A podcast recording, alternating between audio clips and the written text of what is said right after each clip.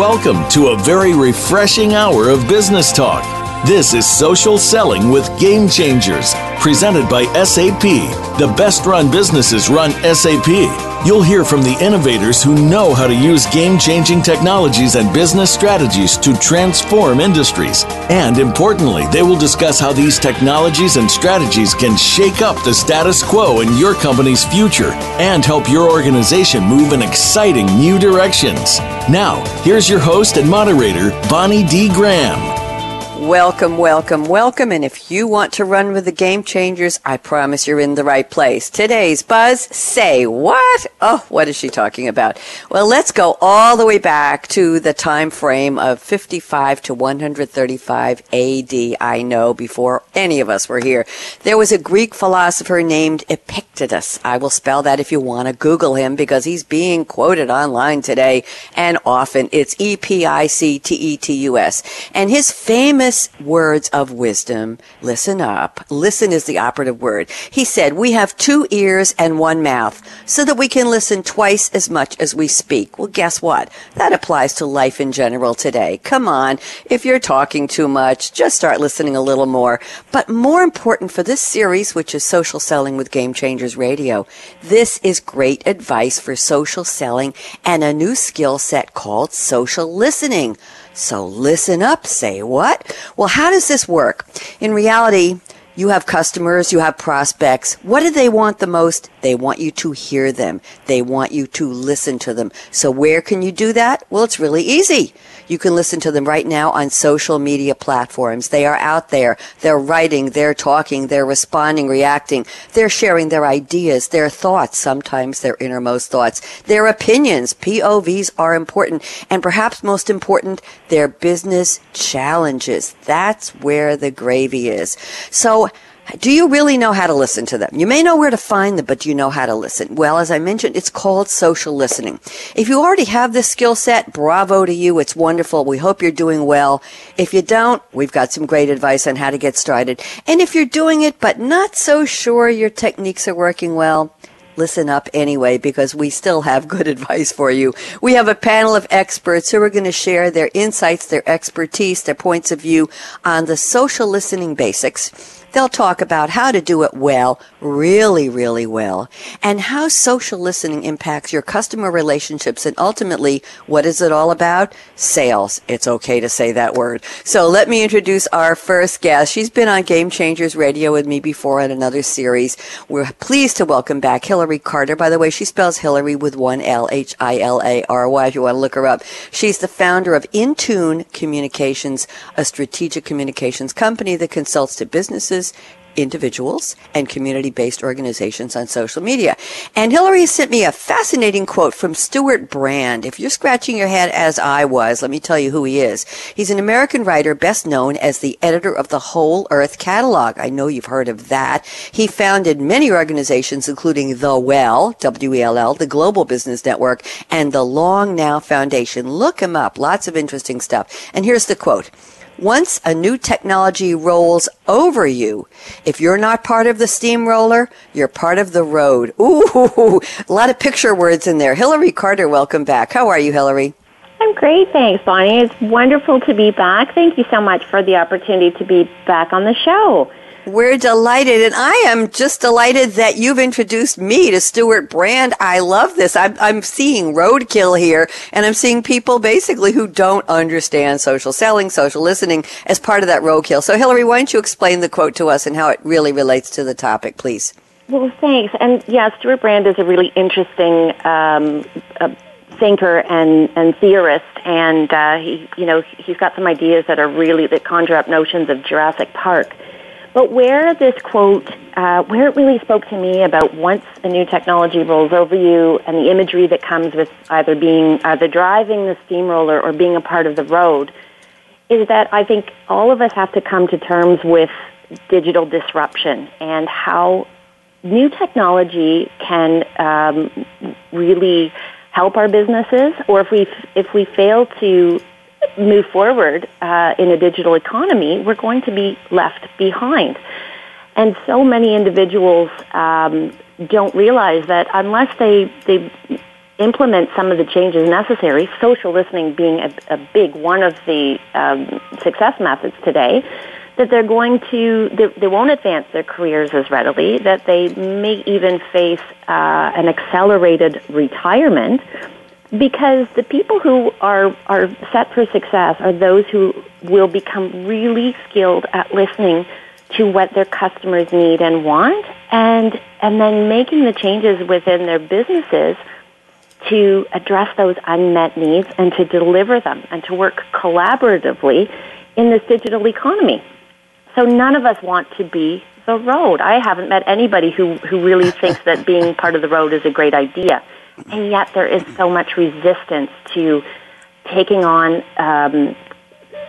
taking the time to understand how these new tools function, how we can go about social listening, and really jumping in and using them to our strategic advantage.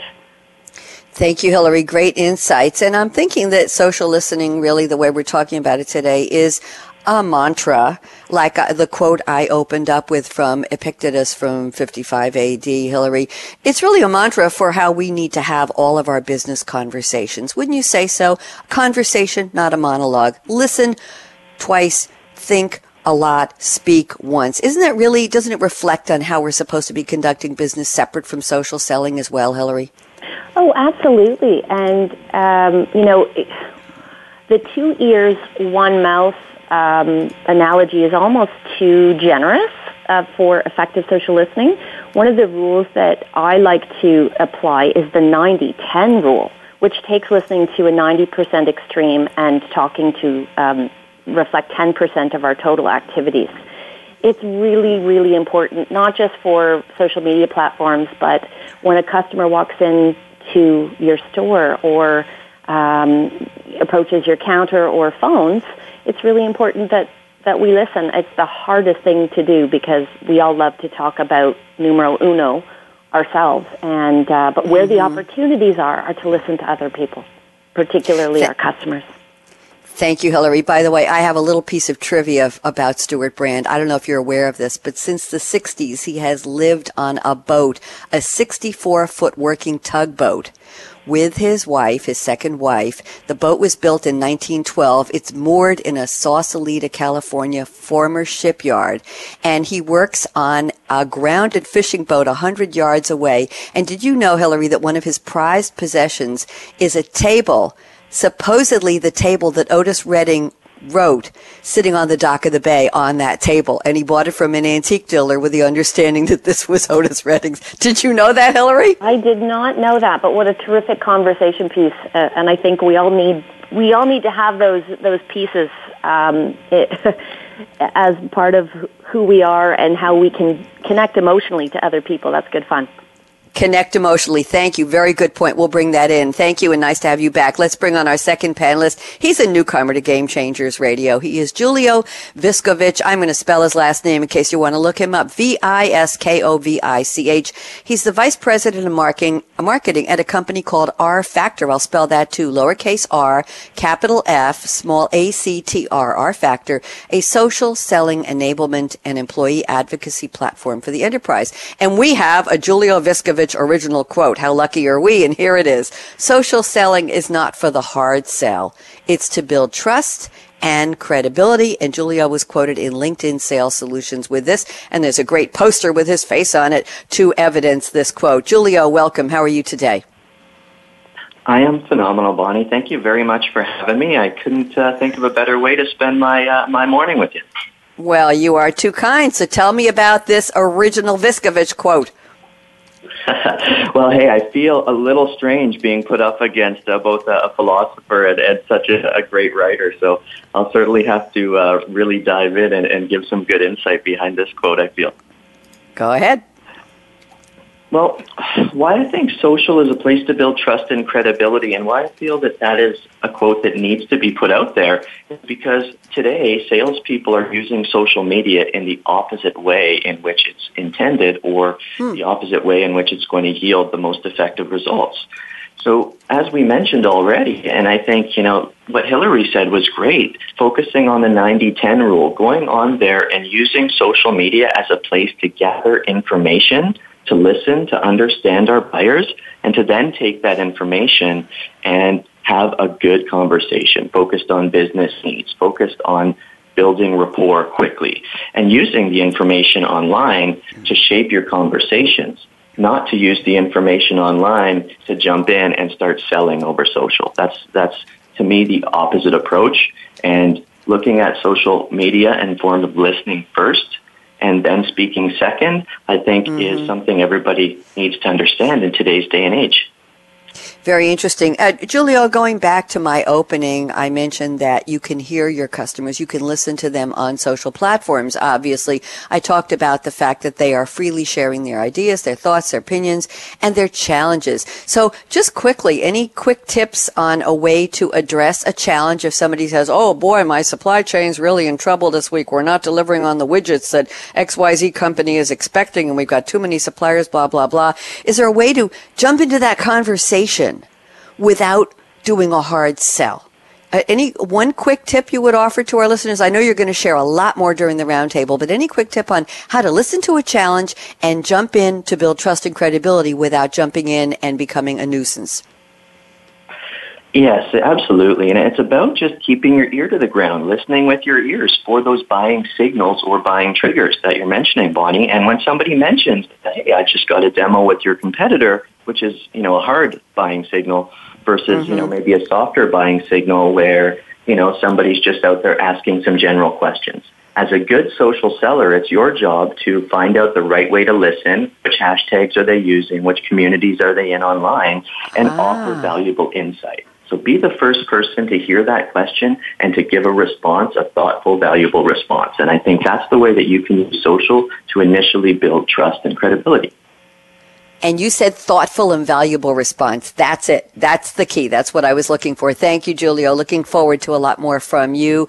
And joining the panel is the sponsor of this series. We love having her on the show. She owns the calendar, and why not? Because she has so much to say. She's passionate about social selling. It's Kirsten Boileau. I feel like I'm introducing you at the Academy Awards or the Emmys, Kirsten. And here's Kirsten, Director of Digital Startup, leading the SAP Social Business and Social Selling Initiatives for Global Marketing. And Kirsten has sent me a wonderful quote from Stephen R. Covey, or Covey, depending on whether you're a tomato or tomato person. And Stephen Covey, those of you may not remember, he lived from 1932 to 2012. He was an American educator, author, businessman, keynote speaker, and the book everybody knows him by is The Seven Habits of Highly Effective People. And one of his teachings, and he impacted people all over the world with what he called his universal principles and meaning in life. And he taught these three principles. The three constants in life are change, choice, and principles. And he believed in a principle-centered life in all areas of what we do. So there.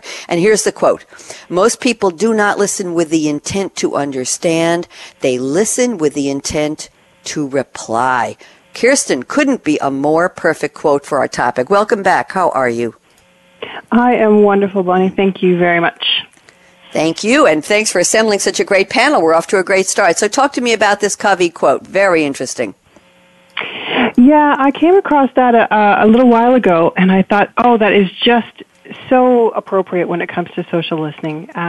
We often, one of the things that we teach our salespeople is to, to really listen and as Julio said, provide that valuable, thoughtful response. And what we find is that if they don't have that kind of instinct around how to have that valuable response, their first thing to do is just to respond with, well, I've got this great solution for you, and that's that intent to reply. I just want to get that information out there, instead of understanding where the customer is coming from and understanding what their challenge is, and then using that to create that valuable response. So I really felt that it really fit with a social listening topic for today. It's absolutely perfect. And you are the one who sent me this. We have two ears and one mouth. Did you know that goes all the way back to 55 to 135 AD? Yeah. I did not.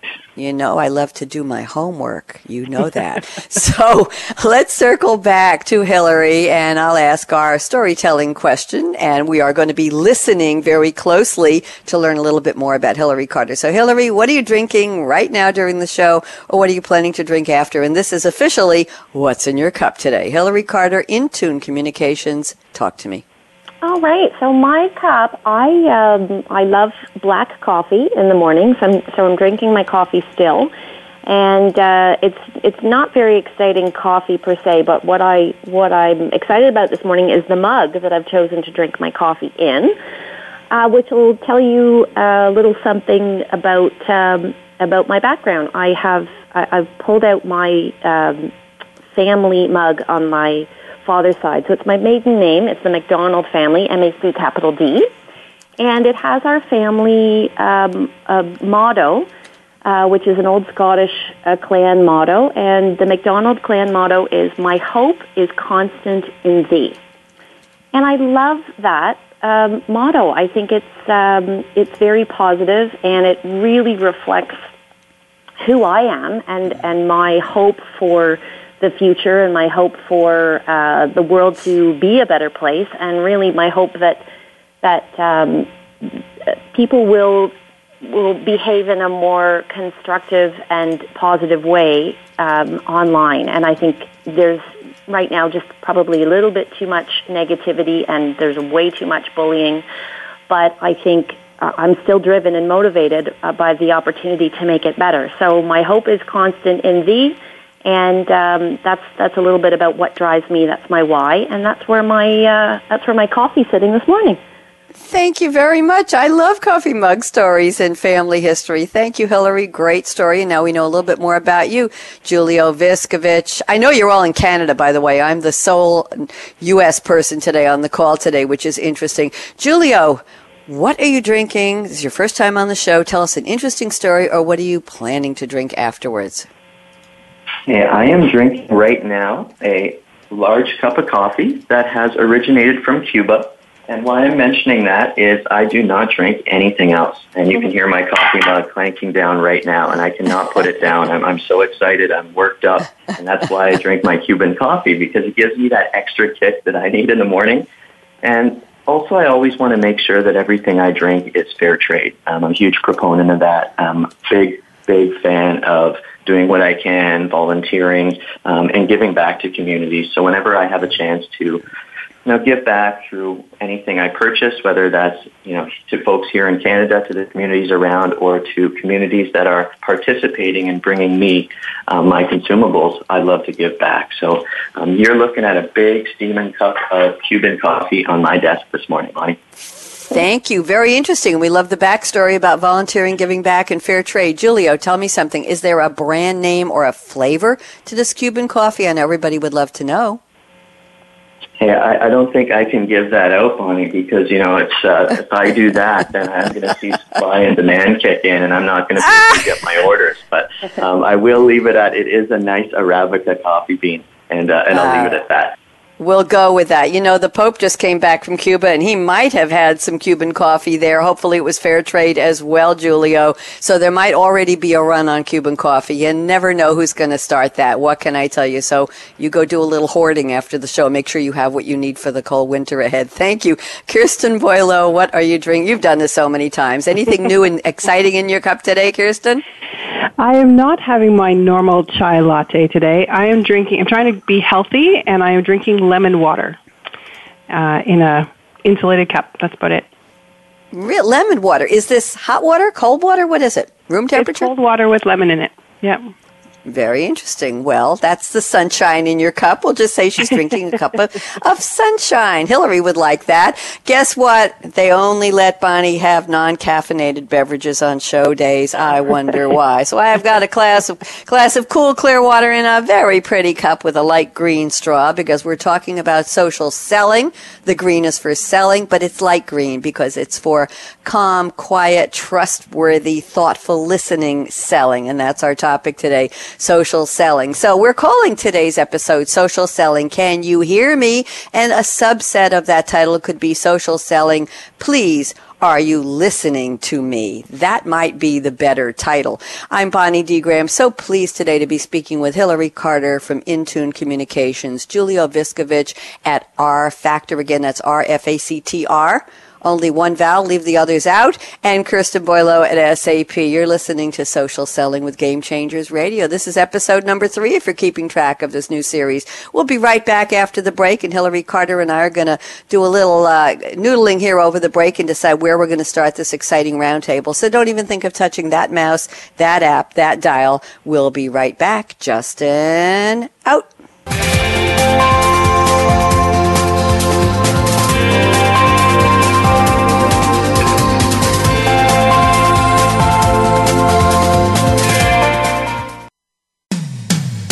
When it comes to business, you'll find the experts here. Voice America Business Network. Social media is taking sales organizations by storm, and only those who adapt quickly into the new digital world will be around in the future. Social selling is a new tool that has implications to all lines of business, from building the fundamentals in the sales process and getting the content marketing mix right, to building cross-functional teams and building the systems to truly measure the impact of social. Join our experts as they analyze and discuss how social selling is changing the world of business. Social Selling with Game Changers is presented by SAP. Visit www.sap.com. When it comes to business, you'll find the experts here. Voice America Business Network.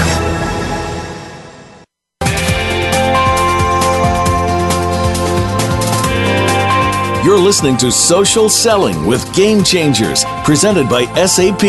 Email your comments and questions to bonnie.d.graham@sap.com. And you're invited to tweet during and after the live show at Twitter #SAPRadio.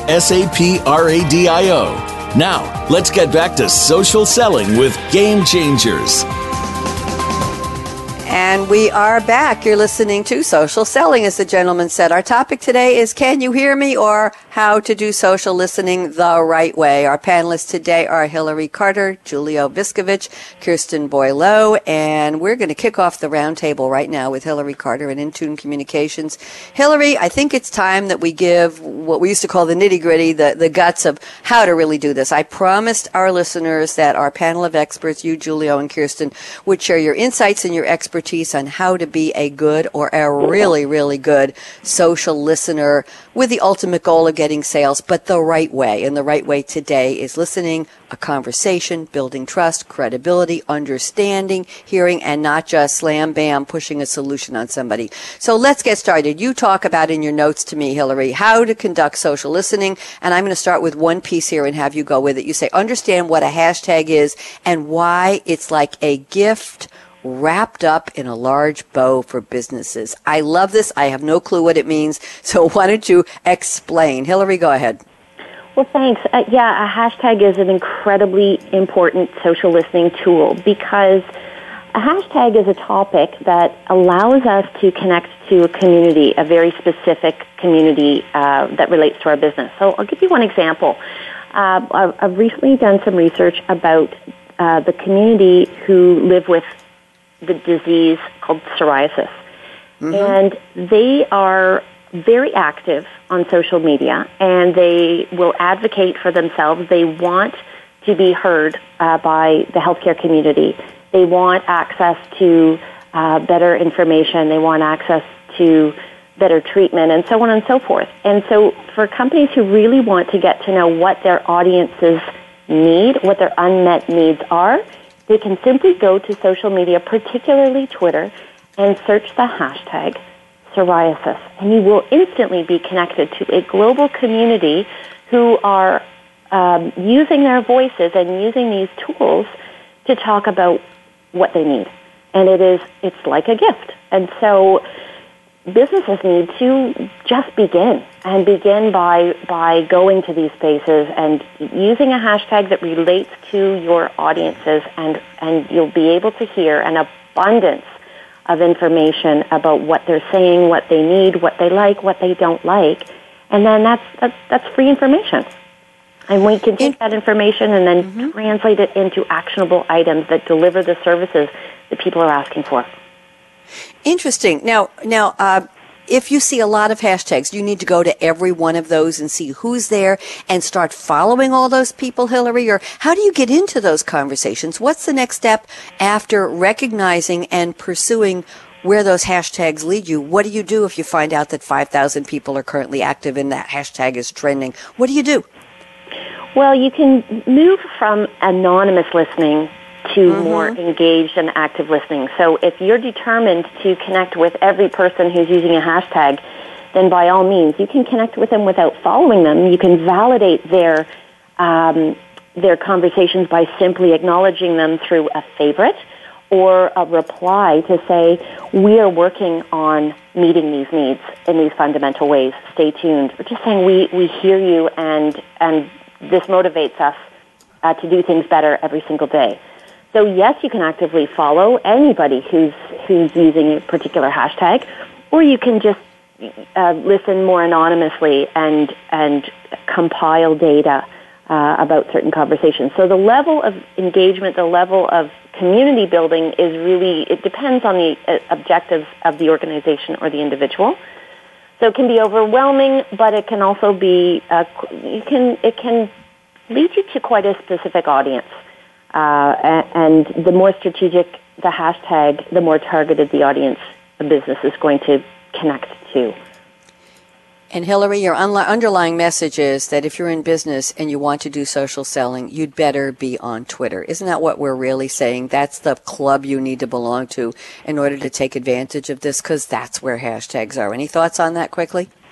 Yeah, I would say Twitter is the ideal platform for strategic use of hashtags. However, I strongly believe that social selling activities, the term social selling can be a tiny bit misleading.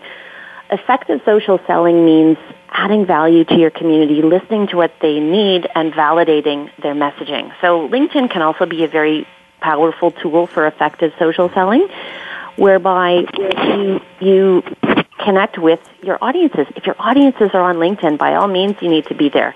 If your audiences are on Twitter, and most are, definitely be there. I think those are the two most important business networks. But Facebook cannot be ignored. It all depends on your business. Where are your buyers is the first question that needs to be asked. And then go in to these individual networks and engage with them wherever they are.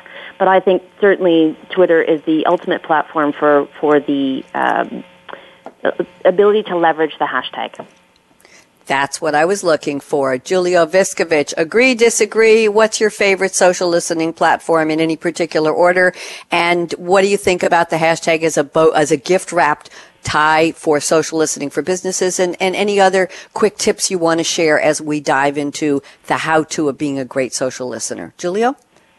Well, I absolutely agree about the hashtag and being just a perfect gift-wrap gift for an organization, because it allows you, as just said, is to really dial in and find information that you didn't know existed before, right? I mean, you can have several different hashtags, monitoring those hashtags, which are different topics. And when you see someone that might be a prospect or someone you want to track closely, my suggestion would be to maybe add them to a list.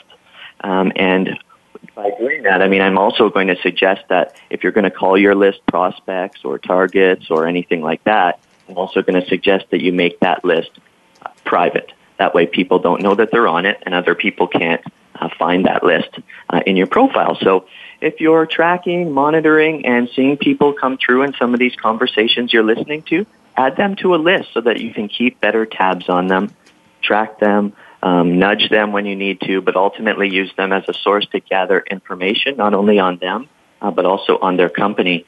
And I also just wanted to add quickly, going outside of just that particular use case, I also use hashtags to attend events.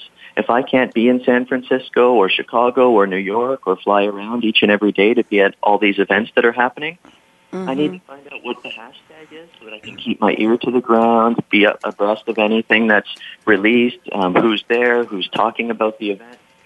You can use hashtags outside of just your standard day-to-day topical uses and take advantage of, making sure that you know what important events your prospects are at, which hashtags they're using, and start listening and be present. I love it. Tell me, how do you make a list private? You mentioned that at the top, Julio. Yeah, absolutely. And it's a very important feature if you're going to want to keep your list guarded. If you want to keep it public, it's defaulted as public. But when you create a list on Twitter.com, and you actually say create list, it gives you an opportunity. There's a pick box that you can select between private or public. And as I mentioned, if it's going to be a list you want to keep secret and not have potentially competitors coming by and following it or seeing who's on it, absolutely make it private. Thank you very much. And guess what? While we were talking, I went to #social listening. By the way, that's got two L's, the L that belongs to the tail end of social and the L that starts the word listening. It's all together, no dashes, no underscores, social listening. And I'm seeing all kinds of interesting people in comments here. One quick question for you, Julio. Can anybody create a hashtag? Just create it and start using it and then get it out there on all kinds of tweets and see if people start to use it. Is it very organic to start a hashtag? It can be, but you do need some buy-in from community. If one person's using it, then it's going to fall on deaf ears. Somebody's going to look at it, and they're just going to see one or two or three contributors and say, this is not worthwhile for me to follow or to be active in. But by starting it and getting a good group of people, starting a groundswell, then it's very easy to start a hashtag organically and actually help it grow. So I think if you do that with a group of people or you have an organic community that can help you start a hashtag, I think it's an easy way. Thank you very much. Kirsten, love to have you chime in. Thoughts on hashtags, and let's talk about Twitter. Let's keep it going. What do you think? I think Twitter is a great listening tool, but it almost is really for a more advanced social seller. Many of our sales reps are not ready to engage on Twitter, although we encourage them to at least listen to the conversation on Twitter, because then they don't have to do anything. They don't have to, they're not too worried about breaking anything because all they're doing is listening. It doesn't require any special tool or making themselves vulnerable in any way. But I would say that it is more likely for a more advanced social seller, just getting beyond the basics. LinkedIn Sales Navigator is a great tool for social listening. LinkedIn itself on your homepage is a great place to listen to prospects and listen to your network and see what's being talked about. But beyond those major social platforms, many industries and lines of business are not necessarily really active on the biggest social platforms. I'm thinking of something along the lines of manufacturing and those kinds of things, where more local and regional communities are a great place to online communities are a great place to actually listen to the social conversation and understand the challenges and the perhaps new legislations and that kind of thing that are coming down and are going to affect that particular industry. So Twitter and LinkedIn are great places to listen, but also you need to have a good mix depending on where your audience is. And that, I think that's really the key thing is understanding where your people are talking and then going there to listen. Kirsten, great insights. I have a question for you, if I may. Who decides the balance, the mix? Is it up to the individual sales rep, the newbie, the more experienced one? You mentioned that Twitter and hashtags are for more advanced social selling, a person who is in a more advanced level of understanding all of this. And then you're talking about a learning curve, obviously. Is there such a thing as a social selling policy, a strategy that an organization has to put in a book or an ebook and hand out to its people and say, okay, we expect you to be on LinkedIn 3 hours a day and Twitter 2 hours a day, and we want to see you following this number of people, and we want to hear about this number of conversations a week? How does it work, and who's in charge of the balance, the mix, the elements of the mix, Kirsten? Let's talk about it from a corporate or enterprise point of view, and then I'm going to want Hilary and Julio to come in. What do you think? We haven't gotten there yet, as far as I know. Maybe out there are companies that are doing that and having that kind of, oversight and real policy around social media and social selling. But I don't think we're there yet with social selling and social selling enablement. Most people are working really hard at getting themselves a really good LinkedIn profile, setting up themselves with a Twitter profile that reflects the same values and and brand that they want to exemplify in their LinkedIn profile. And that's almost the biggest, where people mostly start. Beyond that, there are a couple, we do actually have a new pilot starting in Latin America where we have one person who is solely doing all of his prospecting on social. And he's doing great social listening and passing those leads along to the rest of his team, but he is using social solely for all of his prospecting and social listening and engaging in conversation on social, and so it but that's a pilot that we're starting. It's not something that's widespread across our organization. So I don't think that most companies probably aren't there yet. Okay, Hilary, you started this topic. We want to chime in on what Julio and Kirsten just added, please. Yeah, in terms of dedicating resources to social listening activities, one thing that I have learned recently in Europe, the pharmaceutical companies are all required by legislation on pharmacovigilance. Excuse me, I'm tongue-tied. The number one social media guideline for Europe is listening. And it means that healthcare companies are actually required to conduct social listening to monitor for adverse events related to pharmaceuticals, therapies, and so on and so forth. So, it depends on the industry, but European pharmaceutical industry is really ahead of the game, and they realize that the information is incredibly powerful and that social listening is actually a requirement for pharmaceutical companies. And I think that will become more widespread. It'll cross over to North America when more organizations realize the power of the information that exists on social networks. Interesting. Julio, I want to go. Thank you very much, Hilary. I'm trying to tweet that while I'm listening to you, and I'll do it when Julio is talking next. Julio, I want to go to some more of your statements you sent me, your roundtable topics for this show you sent me before the show. And let's talk about, we've been talking in general about social listening skills and the purpose of listening and the training. Let's talk about when you have prospects who are already in your pipeline. You know them, you know who they are, and you want to find out more. So do you follow them? Do you dog them? Do you make a list of every hashtag they're following? Do you join every forum on LinkedIn where they are a member, whether they're active or just listening anonymously? How do you find the mix, the time, the balance to nurture that relationship through social listening? Any thoughts on that, Julio? Because it's something that I think we're all still figuring out how to do.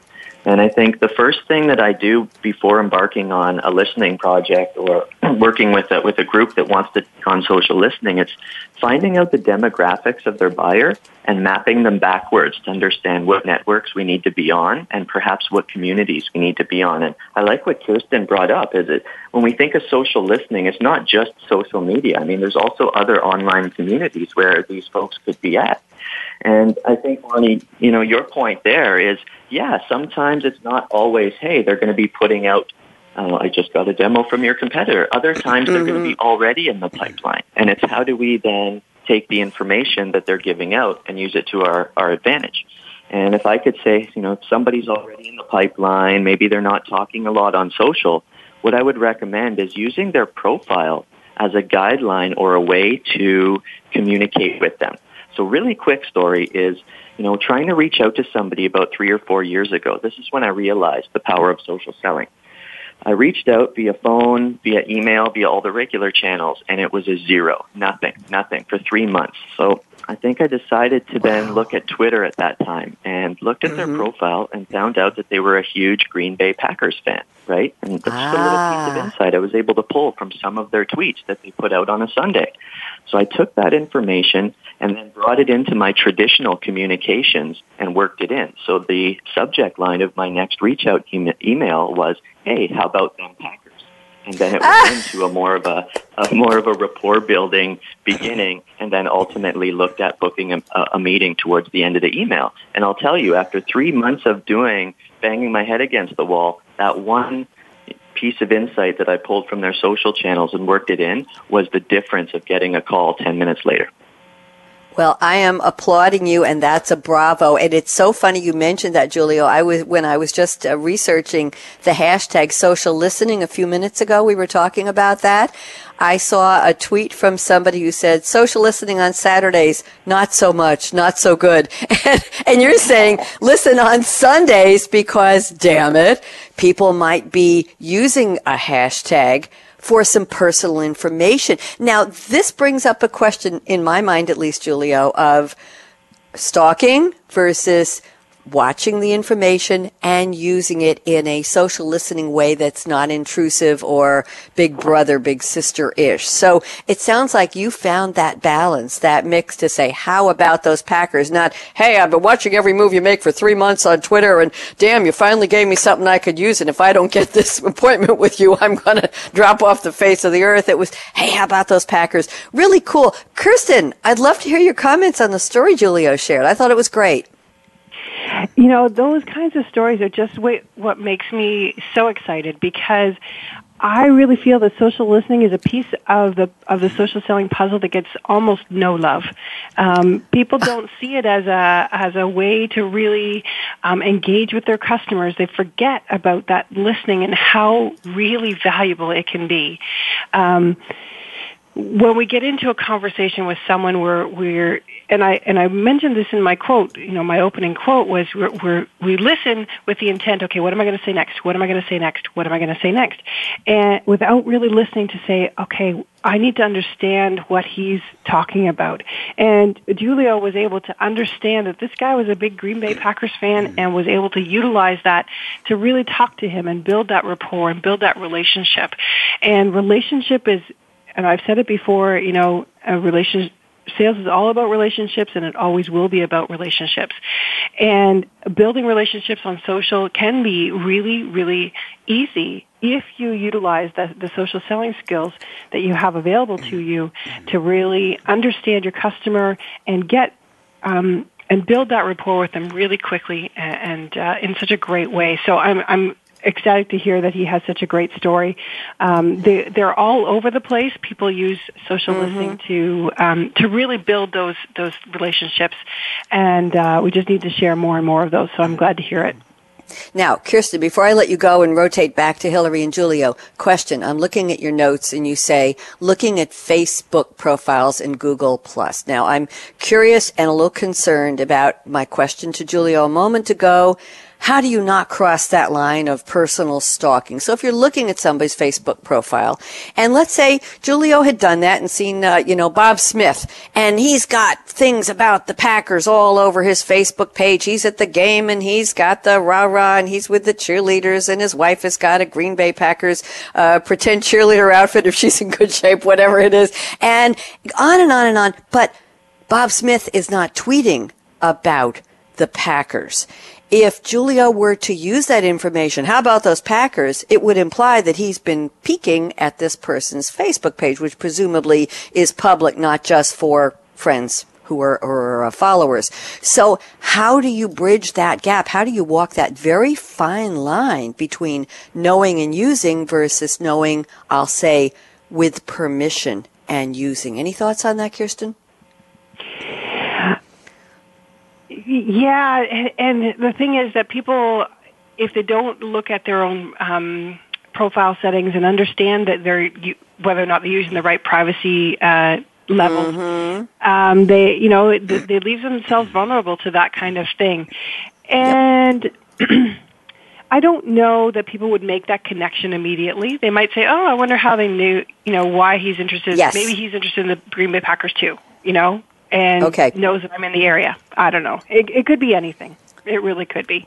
But, yeah, people need to be aware of their own privacy settings. If they don't want people being able to look at their Facebook, they need to make sure that they use their settings properly. But for the most part, people, when people put things out there, they kind of expect that it's going to be out there. Surprise! And could be used towards and could be used. Yes, and could be welcome or what? Hilary, thoughts on this? Any advice for the privacy settings versus use whatever you find and use it carefully? Yeah, I think we want to be careful about being perceived as stalking. Where possible, I would stick to Twitter. I would stick to the transparent networks. It's hard to view LinkedIn profiles without being outed for doing so. But it is amazing what Twitter can offer up in terms of transparent information. That's really incredibly useful. And I encourage people to go to Twitter, whether it's just looking for somebody's individual profile or looking to see what other people are tweeting about that person. Even if the person you're hoping to meet with or develop a relationship with is not on Twitter, it's rare to find no mention of somebody on Twitter, particularly somebody who's a business leader today. Usually they're being referred to in a tweet or a conversation. And that kind of information is really powerful. The leader of, the CEO of a Canadian bank was tweeting just about taking his dog for a walk. And if I were to meet with him, it would be a really nice way to open our conversation by saying, you know, I see that you have a golden retriever. I have a dog as well. And then we make a connection about both being dog owners. So the opportunities are all there. I think the transparent networks are the way to go. Twitter is definitely the way to go, whatever you can find online. But my point really is do your homework and take advantage of the market research, the listening opportunities on social networks and on the Internet at large, and be prepared and build the relationship based on good information that you're able to find transparently. Thank you. Julio, this was your topic. We're almost ready for our predictions, but I want to have you chime in and wrap this up for us. Thoughts about the transparent networks. And Julio, please tell us, how much time should this take for a sales rep? Is this a 24/7, 365 job? Is this 3 hours a day, 4 hours a day? Is this every Monday and Tuesday, and then you actually do some selling on Wednesday, Thursday, Friday? How do you balance your time? Because everything we're talking about takes time. Julio? Yeah, so to touch on the earlier topic, I mean, I think people have a different perception about social networks, and I think exactly what we mentioned is the perception is Facebook is slightly more private, whereas Twitter is, you know, full-on public, 99, almost 100% of everything that goes on there is public. So that perception exists. So somebody who might get some information taken from their Facebook page might have, you know, some sort of reservations about having that used. However, looking at it, the privacy settings are there. You have to take control, and you have to understand what information you're giving out. I think that's, you know, it's a bit be played out on both sides. First of all, your information's public; it's out there, it's usable. But then again, hey, if you have that perception that it's private to you, then it might not be the best, you know, form to use something directly from their Facebook page. However, when I look at how much time somebody should spend doing these activities before jumping on a call, I think that, you know, it's necessary to have social listening built into your day. Absolutely, every single day. Does it have to happen, you know, via hours in a day? No. I mean, I think you can work it into your routine. It just needs to be built into your regular routine. When you check your emails, you know, where do you have time set aside in your calendar to just quickly check into your social channels and listen? So I think having that time set aside is a really good approach. And then I also think that consistently honing what you're doing on social will help you eliminate a lot of the time. And I'm going to sort of reference the 3x3 rule, which is, you know, find three pieces of contextual information in less than 3 minutes on social media. So if you can keep that rule, make sure that every time you do a reach out, a conversation with someone, a meeting, you spend that 3 minutes, you're going to be prepared and you're going to be able to accelerate the rapport and the relationship when it's time to meet.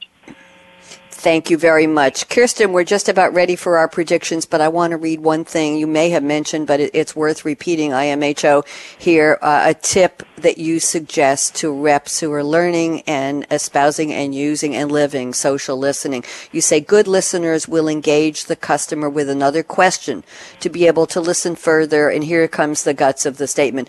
Listen further to the nuances, undercurrents, and reading between the lines. And Kirsten, I think you'll agree that's a skill in itself, especially with social where you're not face to face, you're not on the phone.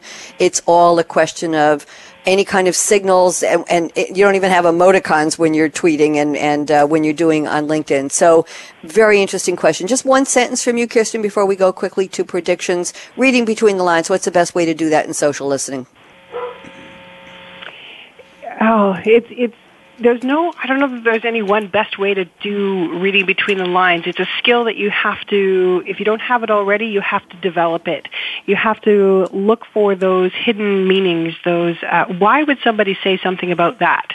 And looking beyond what they've said at face value. I don't know that it's possible to do it any one best way. You just have to build that skill. Okay, I don't know if you remember the old joke about two psychiatrists working in an office building. They happened to be in the elevator together. One looked at the other just before he got off and said good morning, and then he got off at his floor, and the first one's in the elevator scratching his head and saying, I wonder what he meant by that. There you go, kids. Oh, you're all too young to remember that one. Hilary Carter, I'm going to give you exactly 60 seconds, no more, no less, for your predictions. Let's fast forward the conversation. How far in the future can you see in that crystal ball up there in Canada, and what would be different about social selling? Are you listening? Can you hear me? Hilary Carter, go. Okay, I'm only going to go out 5 years from now, and okay. I'm going to say that we're going to notice a dramatic increase in the levels of social listening that are taking place. And I believe that because I believe that businesses have really no alternative, that we're going to have much more data in 5 years' time than we do today. The networks are still fairly new. Everyone's looking for proof of return on investment, and now we're starting to see it. Now we're starting to see the data. Statistics like 78% of sales teams who use social media to build relationships outperform their peers. And with each passing year, we're going to get more and more data that propels these activities forward. And so 5 years from now, we'll see it probably becoming a standard form of market research. Thank you very much. And Julio Viskovich, we're ready for you. 60 seconds predictions. What do you see and how far in the future? Go. I am going to look at 5 years into the future, and I'm going to piggyback off Hilary because, I see the same thing. I see the use of big data and metadata coming into play. Very much over the next 5 years. And when I say that, I mean it in the sense that today we're sitting here talking about social listening, going on Twitter, follow a hashtag, listen for stuff, go over to LinkedIn, see if anyone's connecting. But I think that in the next 5 years, we're going to figure out a way on how do we connect all of these dots. How do I know right away that, A, somebody's using this hashtag and exhibiting a buying signal on Twitter, but they've connected with one of my competitors on LinkedIn, and they've done X over on this network. And if I can have a way to aggregate and see that data in real time, that's when I think social listening is going to take the next step in its evolution. And I see that happening over the next 5 years. Thank you. And I like the word evolution along with social listening. Kirsten Boileau, 60 seconds. What do you predict? I am predicting that we will see sales reps taking social listening much more seriously than they do now. They often brush it off as, one of those things. But I think we'll have even more proof points over the next few years that they will have to really incorporate it into their everyday routine. And as Julio said, that 3x3 rule, I talk about it all the time with my reps. And it's just so powerful that just those 3 minutes to really understand what your customer's all about is so, so powerful in building relationships. So I think that they're going to start to see that the true value of social listening come through. And I think if we can also have some tools out there that are simple and easy to use for a sales rep who does not have a whole lot of time to spend understanding, or going into the social networks to really understand what their customer is all about, those will be very, very key to making social selling a true initiative.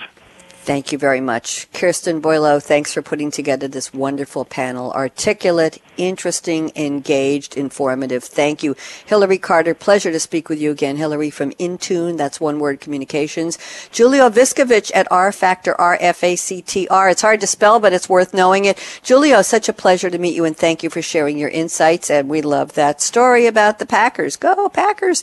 I want to thank all of you for being with us, and Justin and the Business Channel team. I'm Bonnie D. Graham. And I'll actually be back in another hour with a new episode of Business Innovations with Game Changers. In case you're new to Game Changers Radio, we have 18 series and 10 are currently in live production. So find us on the Business Channel. Just look for that coffee cup logo and you'll know where we are. So here's my call to action. Fasten your seatbelt. What are you waiting for? Especially if you're a social selling person, a rep. What are you waiting for? Go out and be a game changer today and listen up. Talk to you later. Bye-bye.